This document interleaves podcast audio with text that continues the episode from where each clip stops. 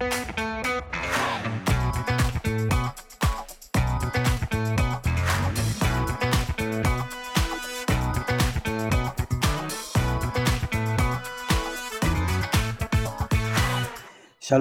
וברוכים הבאים לפודקאסט CommuniTalk, דיבורי קהילה.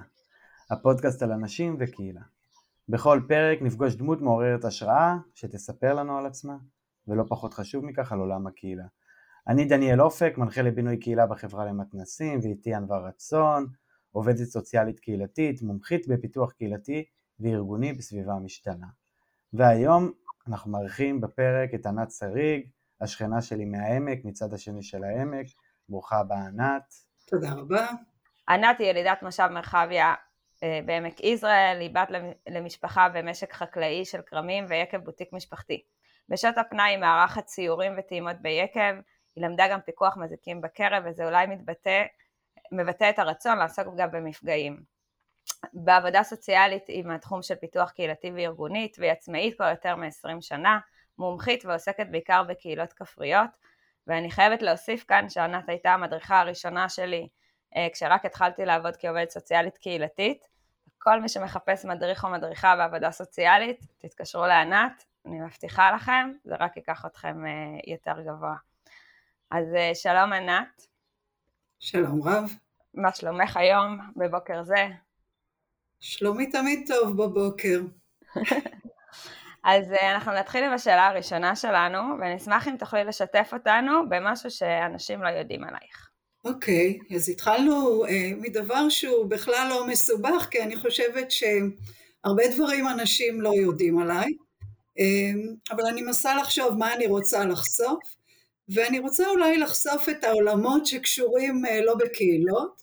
Uh, אני עוסקת בצפרות, אני צפרית חובבת, uh, ובשעות הפנאי שלי אני הולכת להתבונן בציפורים. זה האירוע הכי לא קהילתי שיכול להיות. זה אירוע שדורש ריחוק חברתי, שקט, התבוננות, אה, דייקנות כזאת מרחוק, אה, ולא להפריע לדברים אה, לקרות. אני מנסה לדעת לקרוא לציפורים בשמם, וככל שאני לומדת לקרוא להם בשמם, אני מבינה שלרובם אני לא יודעת לקרוא בשמם. וזה חלק מהצניעות שאולי מובילה אותי לאורך כל חיי המקצועיים. לדעת שככל שאנחנו לומדים יותר, אנחנו יודעים פחות. למדת גם את שפת הציפורים? אני למדתי, ב... כשלמדתי התמקדות הייתה איתי מישהי שלמדה שפת ציפורים, אה, והיא ממש גם הראתה לנו בלייב איך היא מדברת עם ציפור וגוזל, וזה עבד. אה, אני עוד לא הגעתי למומחיות הזאת, אבל אני יכולה לשאוף לשם. טוב, יפה, זה, אני הרבה לא יודע עלייך, אבל זה בהחלט אה, נתון מעניין לכל מיני משחקי פתיחה כאלה ואחרים. אגב, בקיבוץ הזורע אני רואה כל הזמן תמונות של נחשים, נחשי מים שאוכלים דגים, אז אתם התפר... התפרסמתם בעניין הזה. אה, האמת שאת במקרה יושבת אל מול אה, דייג לשעבר, ככה שבבריכות דגים שם הייתי פעמים רבות, והאמת ששמעתי לא מעט הרצאות על ציפורים, אבל היה לי יותר חשוב לדבר עם האנשים, ופחות הקשבתי לסיפור של הציפורים, אפרופו זה שהגעתי להיות עובד סוציאלי. אבל uh, כן, יאללה, הנה, קבענו, קבענו עכשיו להיפגש, יש למה לבוא לאזוריה. איך בכלל הגעת לעולם הקהילה, ענת? ספרי לנו קצת uh, uh, מאיפה בכלל הגעת לדבר הזה, ומה את עושה היום. אוקיי, okay. זה התגלגלות ארוכת שנים, שגם uh, מסגירה את uh, גילי המופלג באיזושהי צורה. Uh, למדתי עבודה סוציאלית, ועד היום אני לא יודעת עד הסוף להסביר למה הלכתי ללמוד עבודה סוציאלית. אני חושבת שהרבה מאוד עובדים סוציאליים uh, שואלים את השאלה הזאת לאורך כל חייהם המקצועיים. אמ, אבל התגלגלתי ללמוד עבודה סוציאלית וכשהתחלתי לעסוק בעבודה סוציאלית ואני חושבת שהרבה מזה הייתה התגלגלות לא עד הסוף אולי בחירה וזה אולי אחר כך גם מסביר את ההליכה הזאת לתחום הקהילה כי כל מי שהולך לעבוד בקהילה הוא, הוא כמעט תמיד קצת אאוטסיידר בתחום העבודה הסוציאלית הוא תמיד נראה קצת מוזר זה שאוהב לעבוד בלילה זה שאוהב לעבוד לא במחשכים אלא בגלוי, יש הרבה מאפיינים. אה, התחלתי את הקריירה המקצועית שלי בעיריית רחובות, בתור עו"ס משפחה קונבנציונלית, העבודה הכי פשוטה, ראשונית של עבודה סוציאלית במחלקות רווחה, ומהר מאוד מצאתי את עצמי מתבוננת סביב וקצת מתחילה להשתעמם מכל מה שקשור בעבודה הסוציאלית הפרטנית והמשפחתית.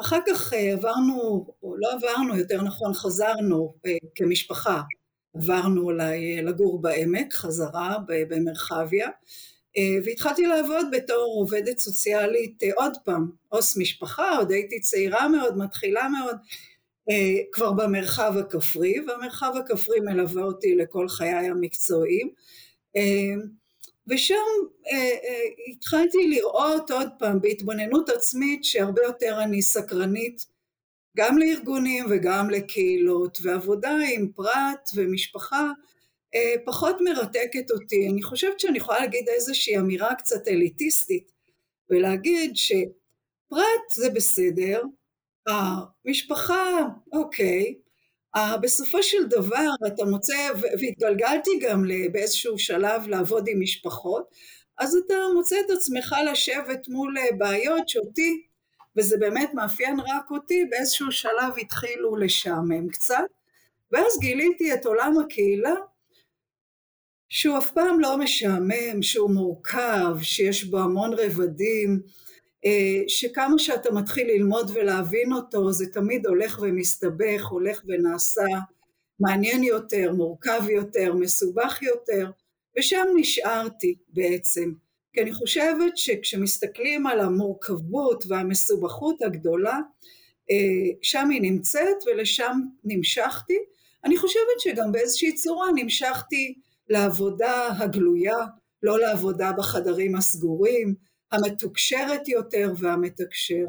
קצת אולי על מה שאת עושה היום בעצם, שהמאזינים שלנו ילמדו להכיר אותך? אולי רגע באמת בהיסטוריה שלי המקצועית, בסופו של דבר התגלגלתי לנהל מחלקה לשירותים חברתיים, וניהלתי את המחלקה לשירותים חברתיים במועצה אזורית גליל תחתון, ניהלתי אותה שש שנים, אחרי שש שנים הרגשתי שמיציתי, ואז בעצם וזה לפני יותר מ-20 שנה, יצאתי להיות עצמאית, ויצאתי להיות עצמאית בתחום הקהילות, שזה היה מאוד מאוד מאוד לא מקובל אז, לא היו כמעט פרילנסרים, היו הרבה חברות, והפכתי להיות מין פרש בודד כזה שעוסק בקהילות.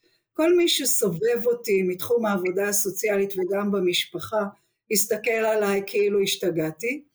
מה את עושה, יש לך תפקיד, את מנהלת, יש לך אפילו איזה אוטו קטן שנותנים לך לנסוע בו הלוך ושוב, אז כאילו איך, איך עוזבים משהו בטוח כזה ויוצאים למרחב, אבל מהר מאוד מצאתי את המקום שלי במרחב הזה, התחלתי לעבוד בעיקר עם עוד פעם במרחב הכפרי, שם גדלתי, שם התמחיתי, אז גם לשם הלכתי באופן טבעי, והתחלתי לעבוד עם יישובים ועם מועצות אזוריות, בעיקר בצפון.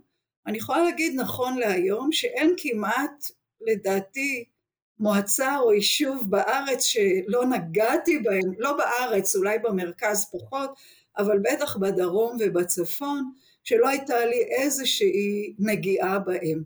וכשאני מסתובבת בארץ ואני רואה יישובים וקהילות, אז אני רואה גם לגבי חלק מהם את הסיפור מאחורי המקום הפיזי.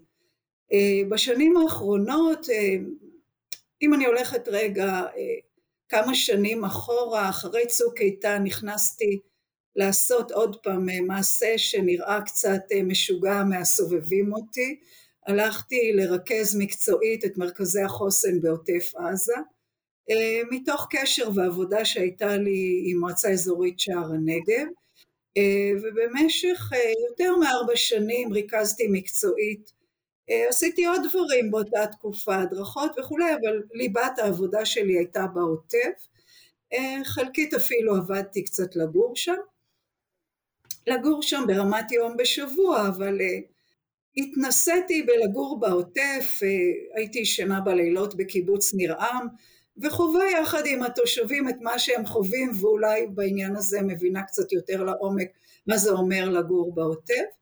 אמ, סיימתי שם, אני מודה שבעיקר בגלל מרחקי הנסיעות, כל מי שנוסע יודע שזה די סיוט לנסוע, הרבה פעמים הייתי מגיעה לעבודה בתוך, באזור הדרום, שכבר הרגשתי שאת יום העבודה עשיתי על הכביש בניסיון להגיע, וחזרתי לכור מחצבי, מחצבתי לצפון. בשנים האחרונות אה, הרשיתי לעצמי להיות אה, קצת, אולי נגיד שהכרתי בגילי באיזושהי צורה, קצת פחות רצה ביישובים ובקהילות, עוסקת דווקא בייעוץ ארגוני לאחרונה, קצת יותר מעבודה עם קהילות, אבל מדריכה, מייעצת, ובעיקר הנגיעה זה דרך עבודה שלי במכללה האקדמית כנרת, כמרכזת קורסים לניהול קהילות וגם מלמדת בקורסים לניהול קהילות, ושם אני נוגעת אה, קצת מרחוק בקהילות, פחות את הנגיעה הזאת המאוד מאוד קרובה וראשונית של עבודה אה, בתוך הקהילה. אז הזמנו אותך היום ענת לדבר איתנו קצת על אה, נושא שלדעתי מאוד מתאים לך, כי את אה, תמיד חושבת מחוץ לקופסה ורואה דברים בעיניים שונות, ואנחנו היום נדבר איתך על אה, קהילה רעה ופוגענית. אז תספרי לנו קצת מה זה קהילה רעה ופוגענית. הרצון שלי לעסוק ב, אולי ברוע, בקשיים, רוע זה מילה מאוד קשה, אבל בהחלט פגשתי רוע בעבודתי בקהילות ופוגשת רוע. אה, רוע, נחשלות, חשיכה, הרבה מאוד תופעות קשות. אני מרגישה כבר לאורך שנים, ואני מוכרחה להגיד שלאחרונה, דרך הקורסים שאני מרכזת ומלמדת בהם, קצת יותר מדי אה, מאנשי המקצוע, הצגת הקהילה כאיזשהו לוי לוי כזה, אה, בצדדים המאוד יפים, הרוחניים, הערכיים, ולפעמים אני מרגישה שזה כמו איזה כבר כת אה, כזאת, שמציגה את הדברים נורא נורא יפה, ולא מספיק נותנת, אני מדברת על תהליכי למידה, לא במציאות בשטח, את המקום, ו- ואולי זה העיר לי נורא חזק לאחרונה באחד הקורסים שריכזתי, שאיזושהי אשת מקצוע מצוינת ומוערכת באה ללמד את נושא הקהילה, ובעצם סיפרה לאנשים שלומדים ניהול קהילות איך כאיש מקצוע היא נכנסה לתוך קהילה נחשלת ואחרי שנה היא הפכה אותה דרך תהליך לקהילה פורחת. יצאתי עצבנית מהמפגש הזה, אני מודה, ואז הרגשתי שצריך להביא את הידע גם, ב, לא בקושי, כי בקושי אנחנו עוסקים, אבל להבין קצת יותר לעומק את, ה, את הקשיים האלה, את החשיכה ואת הבעיות שהן לא נפתרות לפעמים, שהן, אנחנו רואים קהילות שנכנסים פעם ועוד פעם ועוד פעם לנסות להתערב בהן, ובסופו של דבר נוחלים חוסר הצלחה, אגב, כמו בטיפול בעבודה עם פרט, כמו בעבודה עם משפחה, גם קהילות, יש קהילות שהן נשארות עם הקשיים שלהן, ולא, אני אשים את זה בזהירות, את המילה מתרפאות או משתקמות. ואני חושבת שאנחנו צריכים להבין את זה קצת יותר לעומק, להכיר בזה, ואולי גם, ואני פה כבר זורקת, כיוון שהבנתי שלטיפ לא בטוח שאני אגיע, אולי מילה קטנה שקשורה בטיפ, של הצניעות שלנו כאנשי מקצוע, של עד כמה אנחנו יכולים להשפיע ולחולל אה, שינויים בתוך קהילות, לפעמים, לא תמיד, אני לא רוצה להרפות ידיים כי יש לנו הרבה מקומות של הצלחה, אבל גם הרבה מאוד מקומות של אה, קושי לשנות. את יכולה לתת לנו קצת דוגמאות מהשטח, של, אה, בלי להזכיר שמות כמובן, אבל כן. מה, מה זה תהליכים אה, רעים ופוגעניים בתוך קהילה? כלומר, איך זה יכול לבוא לידי ביטוי? אני, אני מן הסתם אביא אולי באמת, אה, לא אולי, אני כנראה אביא את הדוגמאות שלי יותר מהמרחב הכפרי, יותר מקיבוצים ו, ו, ומושבים, אה, ואני אביא דוגמה, והיא בטח תדבר לדניאל מאוד, כי הוא מכיר את זה אפילו אולי באיזושהי רמה מקיבוצו. הקיבוצים, היישובים, עוסקים היום בתהליכי צמיחה, אה, ותהליכי הצמיחה מייצרים קשיים מאוד גדולים.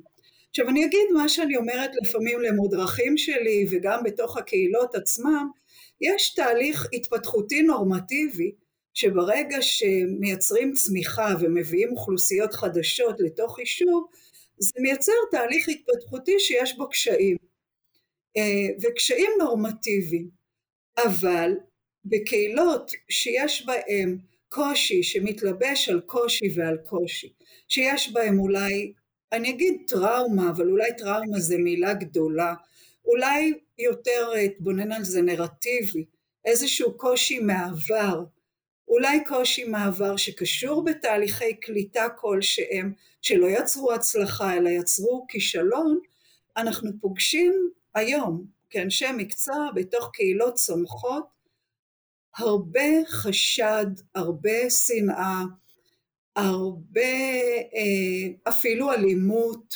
שנוצרת אה, בתוך קהילה מהמקום הזה של האנחנו ואתם.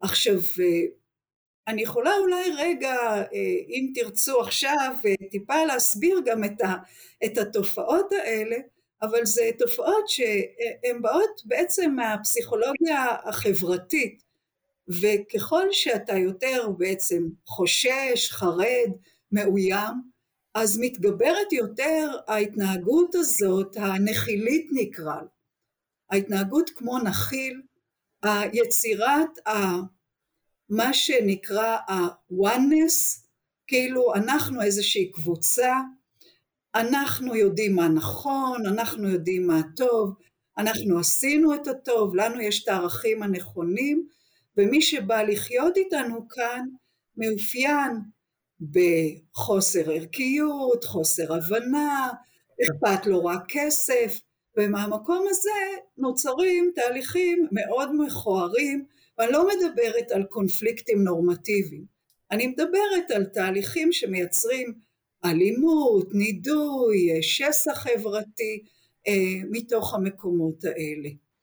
אני זוכרת שעבדנו ביחד וכשהדרכת אותי, אה, אז, אז ניגשנו לאיזושהי קהילה, לא, לא, לאיזשהו מרחב שבאמת היה בו איז, איזשהו תהליך קליטה, ובאיזשהו שלב אמרת לי, ענווה עצרי, הם לא קהילה, הם המון המון קבוצות, ואי אפשר להתייחס אליהם כקהילה, ואם תעבדי איתם עם תהליכים קהילתיים, כנראה שלא נגיע למטרה.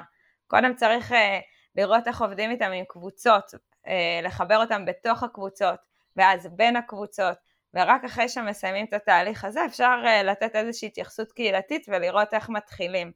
ואני זוכרת שבהתחלה uh, לא הבנתי, כאילו, למה לא להמשיך לעבוד ולנסות לחבר? וראיתי שבאמת שככל שהבאנו עוד אנשי מקצוע פנימה ועוד לנסות לגשר, באמת אה, השסע רק באיזשהו מקום הלך וגדל, כי עוד לא טיפלנו ב... אפשר להגיד אפילו במאסלו, כאילו ב... בפסיכולוגיה החברתית שאת מדברת עליה, על הכעס ועל המשבר שאנשים עברו, הוא לא היה על השולחן, כאילו כל הזמן ניסו ללכת איתם על העתיד ועל החיבור, במקום שנייה לשים על השולחן את כל מה שעובר על הקבוצות האלה, אה, גם בנפרד וגם ביחד, ולפתור שמה אה, את מה שנוצר, אה, ומשם לנסות לצמוח. ואני חושבת גם שזה שהארת את עיניי, זה, זה נתן לי לא להרגיש תחושת כישלון בחוסר הצלחה של החיבור של הקהילה, כאילו להבין שזה משהו שהוא הרבה יותר גדול ממני. נכון, כי כשאנחנו עוסקים בעצם בקהילות, אז קהילות ממה הן מורכבות? הן מורכבות מפרטים, הן מורכבות מקבוצות, וכשאנחנו מתבוננים על הגדול הזה, השלם הזה, שאנחנו קוראים לו קהילה, אז אה, בעצם יש לו מאפיינים מאוד שונים ממאפיינים של קבוצה, ובטח ממאפיינים של פרט. והפסיכולוגיה של ההמון, אם נסתכל על זה רגע ככה, היא פסיכולוגיה מאוד שונה ממה שמאפיין קבוצה, ובטח מה שמאפיין פרט. ואז נורא חשוב שנתבונן בזה ככה. ואני מאוד אוהבת, כשמדובר בקהילה, להתבונן בדברים דרך המשל המפורסם של העברים והפיל. אני חושבת שהוא מקסים, שבעצם אתה נכנס לתוך קהילה, לא חשוב בתור מה, אם זה בתור בתפקיד ניהולי, או אם זה בתור איש מקצוע, ואתה נוגע במשהו, וזה יכול להיות עוד פעם, וזה יכול להיות, אם נלך על משל הפיל, זה יכול להיות הזנב, וזה סיבי וארוך במשל הפיל, ואם נלך על זה בדרך של קהילה, אנחנו פתאום פוגשים איזושהי קבוצה שיש בה לכידות ואהבה וקשר, ואנחנו לא יכולים לצבוע את כל הפיל הזה בזנב, מפני שבתוך הקהילה הזאת כנראה שיש גם אנשים אחרים שמרגישים אחרת, ששייכים לקבוצה אחרת, אה, וגם אם, אם זאת קבוצה שהיא לא קבוצה אגב.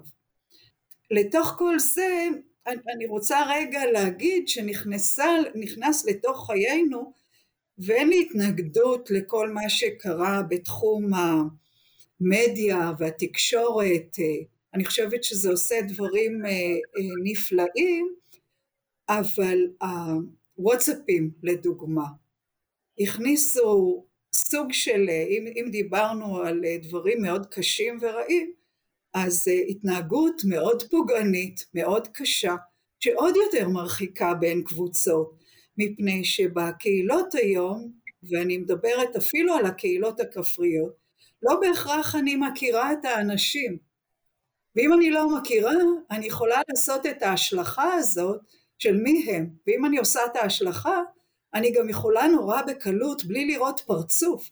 כי פעם, אם ראית, אם אני גרה בקיבוץ הזורע ואני כותבת משהו שקשור לדניאל, או לקבוצה שהוא שייך אליה, או למשפחה, אז אני רואה את דניאל מול העיניים, אבל היום כשאני מתקשרת דרך וואטסאפ, ואני לא רואה בהכרח את האדם ומי הוא ומה הוא, אלא אני רק יודעת את ה...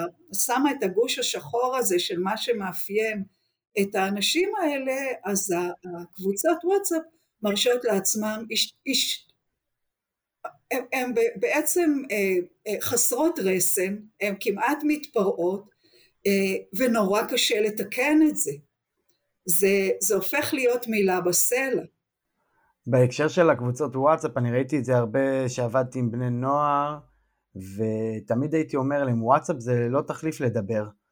אתה, אתה לא יכול להשתמש בוואטסאפ כאיזשהו אה, כלי שבו נורא קל להגיד דברים והכתב הרי סובל הכל ואני מאוד מאוד, מאוד אוהב את ההערה שלך לגבי הסיפור הזה של אה, המדיה, ב, אני מתחבר בעיקר כרגע בסיפור של המגזר הכפרי כי זה הרבה פעמים אה, מונע את היכולת לתקשר ונגיד אה, אספות קיבוץ, מה שפעם היה מאוד מאוד חזק, פתאום אתה יכול אה, לראות את זה בווידאו ואתה לא חייב בהכרח להגיע ובאמת אני שם לב שההיכרות היום אה, היא הרבה הרבה פחות צפופה כזה, נגיד את זה ככה. ובהקשר הזה של צפוף, רציתי להגיד לך ששרה לשעתמי מדברת על צפיפות רשת במקומות נכון. מסוימים.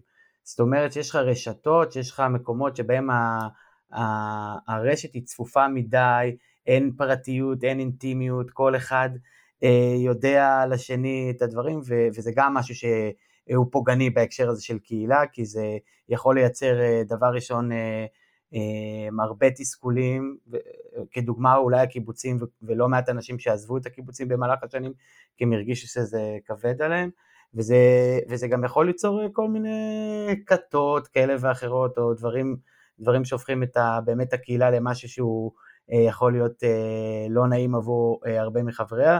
דווקא אני חושב שבתקופה הנוכחית כן, וזה אולי כן מה שקורה בעולם הקהילה, ו... אני כאילו מחזיר את זה לטוב, למרות שאנחנו מדברים על הפוגעני, אבל כן בהקשר הזה, אה, היום יש לך יותר אפשרות לבחור באיזה קהילה אתה וכמה אתה שותף וכמה אתה באמת חלק. אה, אפרופו אם פעם היה חובה להגיע לאספת קיבוץ, היום זה לא חובה וזה גם בסדר שלא כולם שם, ויש כאלה שמעורבים יותר ופחות, אז זהו, זו התוספת שלי לעניין. כן, אה, יכול להיות שמתוך הדברים האלה אנחנו נוגעים גם בעניין של הניהול ואני בכוונה רגע מתייחסת לנושא הניהול, או חשיבות של הניהול.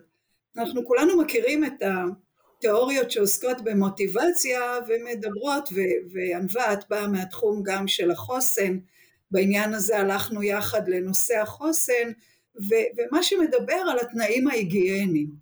ואנחנו יודעים שכדי שקהילה תוכל לעסוק במה שאנחנו קוראים הקהילתיות שלה, היא צריכה איזושהי תשתית של, היגיינית של תנאים אה, כדי שאנשים ירגישו מספיק נוח ובטוח אה, שתהיה להם תשתית לצאת ולחיות חיי קהילה. עכשיו הנושא של הניהול הוא נושא מאוד חשוב, אגב גם בעיר וגם בכפר, והניהול המון פעמים הוא נותן את התשתית ההיגיינית. האם אני מרגישה בטוח, האם אני מסופקת, האם יש לי את התנאים הטובים, אה, ותמיד כשמדובר ברשויות, ואני עוסקת עכשיו הרבה ברשויות, בתוך תהליך ארגוני שאני מלווה, אז התושב לפעמים בסף הוא לא רוצה לדבר על קהילתיות, הוא רוצה לדבר על הזבל, האם פינו לי את הזבל. וכשלא פינו לו טוב את הזבל, הוא מתקשה, אין לו את התנאים ההיגייניים, את המוטיבציה. ואז כשאנחנו לפעמים אוספים את האנשים, אני רוצה להתייחס טיפה לעניין הזה של לאסוף אנשים או חוכמת ההמונים, כשאנחנו אוספים את האנשים אז הם עוסקים בהיגייני, הם לפעמים מתקשים לעסוק במה שאנחנו היינו רוצים שהם יעסקו, בכל הערכים של קהילתיות, ביחדנס הזה, או בוואנס הזה שהוא כאילו הולך לשם. האמת שזה מדהים, בדיוק כתבתי על זה פוסט, על הסיפור הזה של ההבדל אה, שצריך לעשות בין קהילה לקהילתיות. אני פגשתי את זה בקיבוץ שלי, יש לנו, קהילה חזקה, אה, מבוססת עם אה, נורמות וערכים שכבר עשרות שנים קיימת, אבל הרבה פעמים שבאתי לבחון את הסיפור הזה של קהילתיות, הרגשתי שהקהילתיות לא בהכרח בשפע, אפרופו האמון וההיכרות בין אנשים, ואפרופו גם מנהיגות, אני, אני לא אומר ניהול, אני אומר מנהיגות, כי קשה לי עם המילה נגיד מנהל קהילה, זה קשה לי גם בקיבוץ, כי אני מרגיש, הנה אפרופו שמנהל קהילה, אפרופו הרבה פעמים עסוק בהיבטים ניהוליים, והוא שם בצד, או שמו בצד במשך השנים את הסיפור הזה של קהילתיות, ואגב אותו דבר ברשויות, בסדר? ברשויות הרבה פעמים הם הלכו לאן שהתושב נוח לו לדבר ולאן שאולי במה שנוח להם לטפל, וזה הזבל, וזה אה, הניקיון או הבטיחות, והרבה פעמים הם שוכחים ש... שיש פה את הסיפור הזה של, של, של קהילתיות, של, של לייצר לאנשים מרחב אה, שנעים לחיות בו, של לייצר לאנשים את המקום של המפגש, של לעשות להם לפעמים, לפעמים אפילו איזה אירוע תרבות שנחמד להם, שנחמד להם, להם לחיות בעיר שלהם, שהם מתחברים אליה, שיש להם גאווה במקום שבו הם גרים. ו...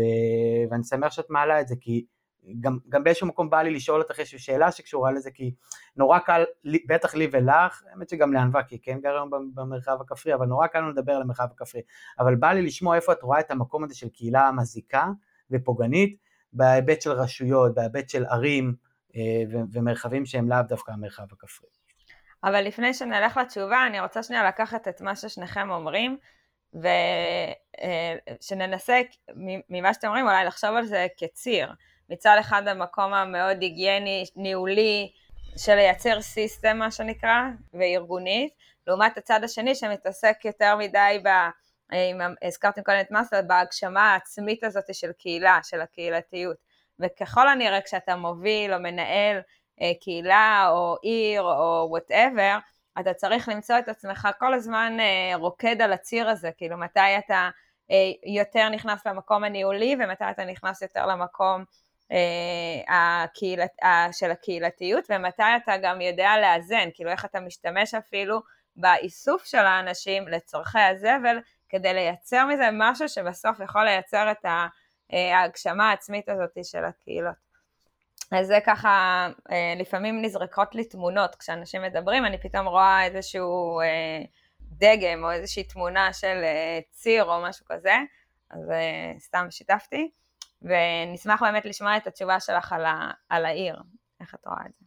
אני רוצה, אני רוצה להיות רגע פוליטיקאית וטיפה לברוח ואחר כך לחזור לעניין הזה, אה, ובכל אופן להתעקש על בין ניהול והנהגה. אה, אני יודעת ומכירה את חשיבות ההנהגה, אה, בוודאי, אבל אני חושבת ורוצה לצבוע חזק את חשיבות הניהול.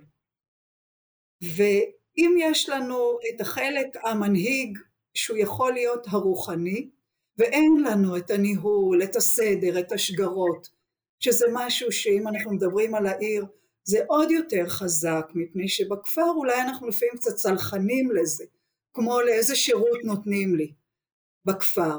אז אם הלכתי למכולת וצעק עליי מישהו, אז אני רגילה שצועקים עליי. בעיר פחות, השירותיות היא מאוד חשובה. אבל הניהול יש לו ערך מאוד גדול בעיניי. וחלק מהעבודה המקצועית שלנו, כשאנחנו נכנסים עם החלק של קהילתיות, ואנחנו לא מנתחים מספיק את החלק הארגוני-ניהולי, לפעמים אנחנו נופלים שם. כי בסוף בחוויית התושב הוא חווה הרבה יותר חזק, אולי בגלל המאסלו הזה, את העניין של האם אני גר במקום שאני מרגיש בו טוב, נוח, בטוח, מכל הבחינות, גם מבחינה סביבתית. אני, אני רוצה רגע לספר סיפור קטן מתוך המושב שלי, ורגע להראות דרכי איך הרוע יכול להשתלט עלינו. ופה אני יכולה להיות אתית כי אני מספרת סיפור על עצמי. אה, יש לי שכנים שמגדלים שני חתולים, ולאחרונה אחד החתולים שלהם אה, חזר פצוע הביתה, וטרינר עשה לו צילום והסתבר שמישהו ירה בו. זה היה מאוד מזעזע והיינו מאוד עסוקים בזה כי בעצם מישהו יורה בסביבתנו, ברובה אוויר אבל הוא חטף ירי מרובה אוויר. בסופו של דבר כולנו הלכנו לנוח ואמרנו טוב קרה ועבר וחזרנו ליום יום ואחרי איזושהי תקופה החתול השני חזר ירוי.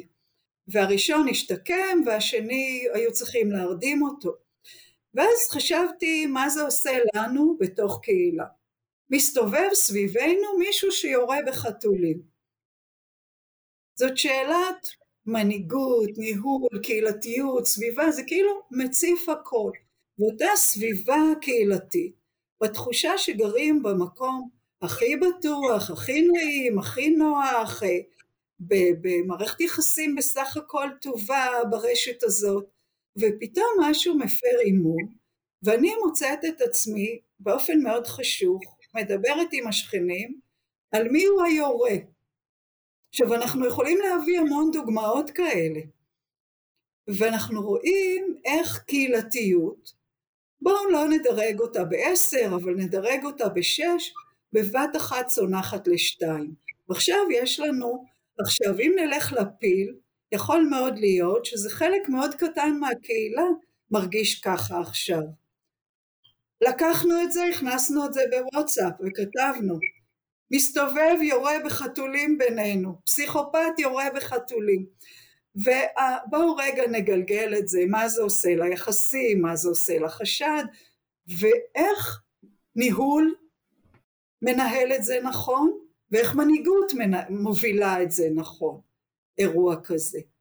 כי הניהול צריך לעשות פה איזשהו סדר בקהילה. ואני לא נכנסת כרגע איזה סדר, זה לא ענייננו פה, אבל המנהיגות צריכה להבין שהיא צריכה להרגיע, היא צריכה אולי לחבר מחדש, היא, יש לה משימות נוספות, וכשכל זה לא קורה, אז החלק החשוך הזה, אני לא יכולה להגיד שהוא משתלט, אבל הוא צובע את התחושה. עכשיו מחר מישהו פונה לשכנים שלי או אליי ואומר בואו תיקחי חלק בפרויקט סביבתי. ויכול להיות שאני נכנסת עוד פעם לתופעה הזאת שהיא גם תופעה מאוד קשה בתוך קהילות התופעה של, של ההסתגרות או בניית הקליפה. אני לא רוצה להיות בקהילה הזאת אני בונה קליפה סביבי, לא מתארת פה את עצמי, אבל אני אומרת את התופעות שאנחנו פוגשים בתוך קהילה, אה, תופעות של הקליפה. ולפעמים אנחנו נכנסים לתוך קהילה ואנחנו מגלים שיש לנו הרבה אנשים שנפגעו שם, אגב, מאירועים שונים, אבל מה שמייחד אותם זה שהם כולם בנו סביבם קליפה. ו... אם דיברנו על עיר, זה יכול לקרות פחות בעיר, פחות מייצר את, דווקא את הקליפה הזאת, כי אני חושבת שיש פחות את החיכוך הזה החזק בתוך העיר, אז יכול להיות סכסוך שכנים, אבל אה, פחות את הקליפתיות אהבה. אה, עכשיו אגב הקליפתיות האהבה בתוך, אם אני חוזרת למרחב הכפרי, היא עוברת מקהילה לקהילה, כי אני זוכרת שבכל מיני תהליכי צמיחה שעסקתי בהם, אנשים באים והם אומרים, אני רוצה את השקט שלי, את החיים הפרטיים שלי, את המשפחה שלי, ותעזבו אותי מקהילה. ופה זו תופעה אחרת של נקרא לה נפגעי קהילה. אלה שהקהילה הכילה אותם מרורים, אלה שמתוך הקהילה ירו להם בחתול, לצורך העניין הם לא יודעים מי, והם מסמנים את זה כאזור פה, הקהילה, התחושה שהקהילה פגעה בי, וכשזה לא מטופל כמו שצריך.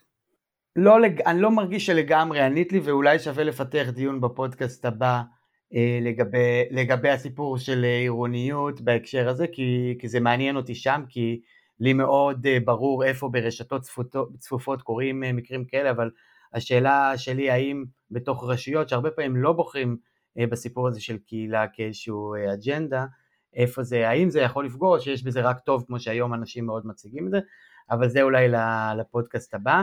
אני רק אגיד שאני חושבת שפשוט בעיר אולי הקליפה פחות טובה, כי יש לך יותר בחירה.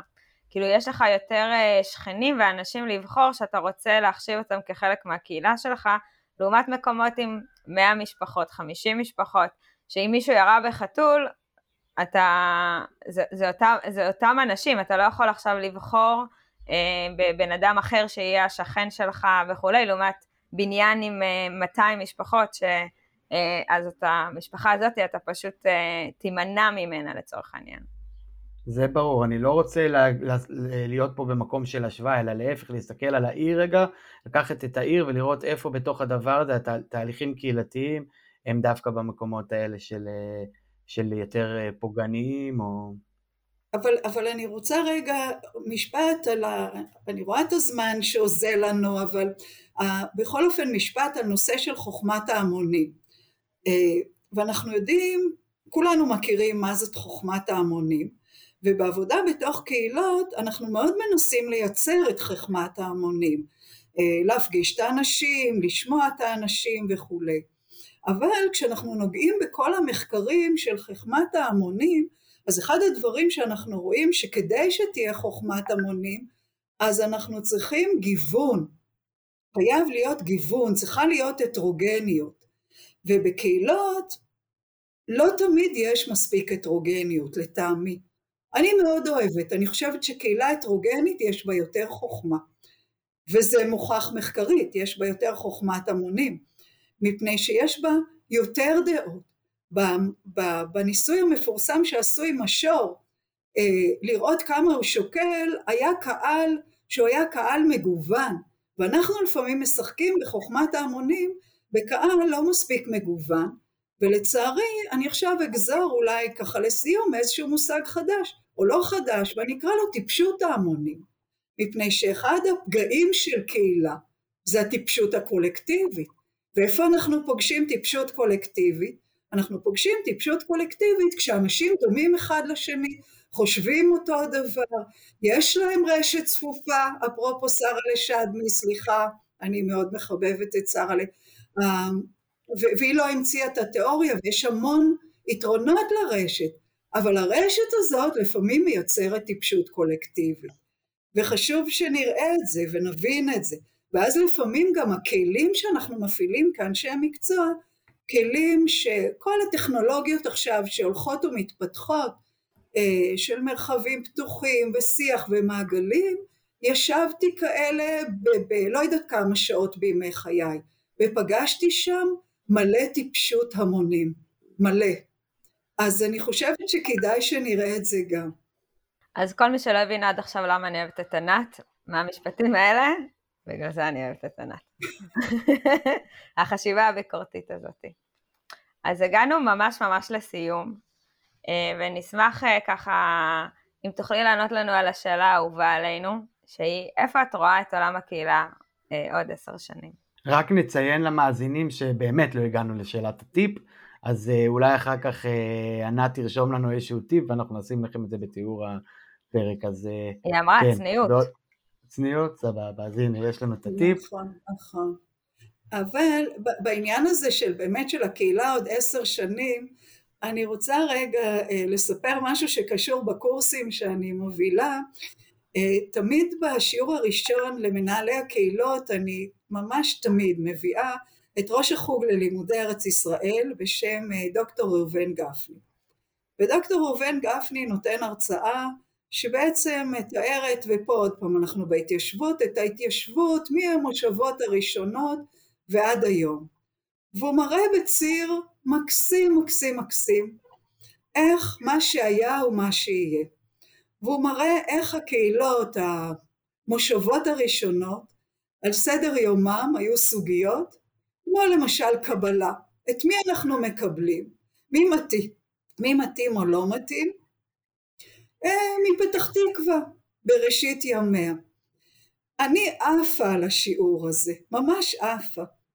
כי אני חושבת שבסופו של דבר האנשים הם אנשים, הטכנולוגיות משתפרות, שיטות משתפרות, אנחנו יש לנו יותר קסמים בכובע, אבל הסוגיות הקהילתיות, קהילה קטנה או גדולה, ערכים מסוימים לצבוע אותם יותר או פחות, רשת צפופה יותר או פחות, כל הסוגיות האלה מלוות אותנו לאורך כל השנים בקהילתיות. אז אם אתם שואלים אותי מה יהיה עוד עשר שנים, יהיה יותר, תהיה יותר פירוטכניקה, ואנשים יהיו אותם אנשים. האמת שזה באמת התשובה הכי מקורית שענו לנו פה, ואני, ואני מת עליה, ענת, זה גדול. זה באמת יהיה אותו דבר, כי משחר ההיסטוריה, מהיום שאנחנו במערות, בסופו של דבר אנשים רוצים קשר ולהיות עם אנשים אחרים, וזה באמת לא כזה משנה איך ומה וכאלה, אז אולי הכלים ישתנו והדרכים והשיטות ויהיה משהו כזה או אחר, אבל באמת נמשיך, אה, נמשיך לשמור על קשר. אז אה, תודה. תודה לכם. הגענו לסיום של עוד פרק של דיבורי קהילה, שבוע הבא נעלה פרק נוסף, ואתם כמובן מוזמנים לעקוב אחרינו, יש לנו ערוץ טלגרם, שנקרא דיבורי קהילה, ערוץ יוטיוב חדש, זכרתי הפעם הראשונה פחות או יותר להגיד שהוא קיים וענווה מחייכת אה, בסיפוק, ולהגיד שאם יש לכם איזשהו רצון אה, אה, לשמוע איזשהו מישהו בפרק, משהו שבא לכם להעיר, כל דבר שבא לכם להגיד לנו, תגידו לנו, אנחנו מקבלים המון פידבקים על הפודקאסט, ו... אה, מעבר לזה שזה כיף לנו וזה באמת מעלה לנו את האגו והופך אותנו להיות אפילו נרקסיסטים יותר, אז זה גם אנחנו באמת לומדים מזה ומנסים לשפר והרבה דברים שאתם בטח מבינים שקרו במהלך הפרקים הם בזכותכם. אז uh, תמשיכו להיות אתם ואנחנו נמשיך להיות אנחנו וניפגש בשבוע הבא. וענת, את אף פעם אל תשתני. לא נראה לי זה יקרה לפי... לפחות הקלטת פרק אחת עם ענת, אני מרגיש שאני מכיר אותה ואין ספק שזה לא יקרה. תודה רבה. טוב, ביי ביי. תודה.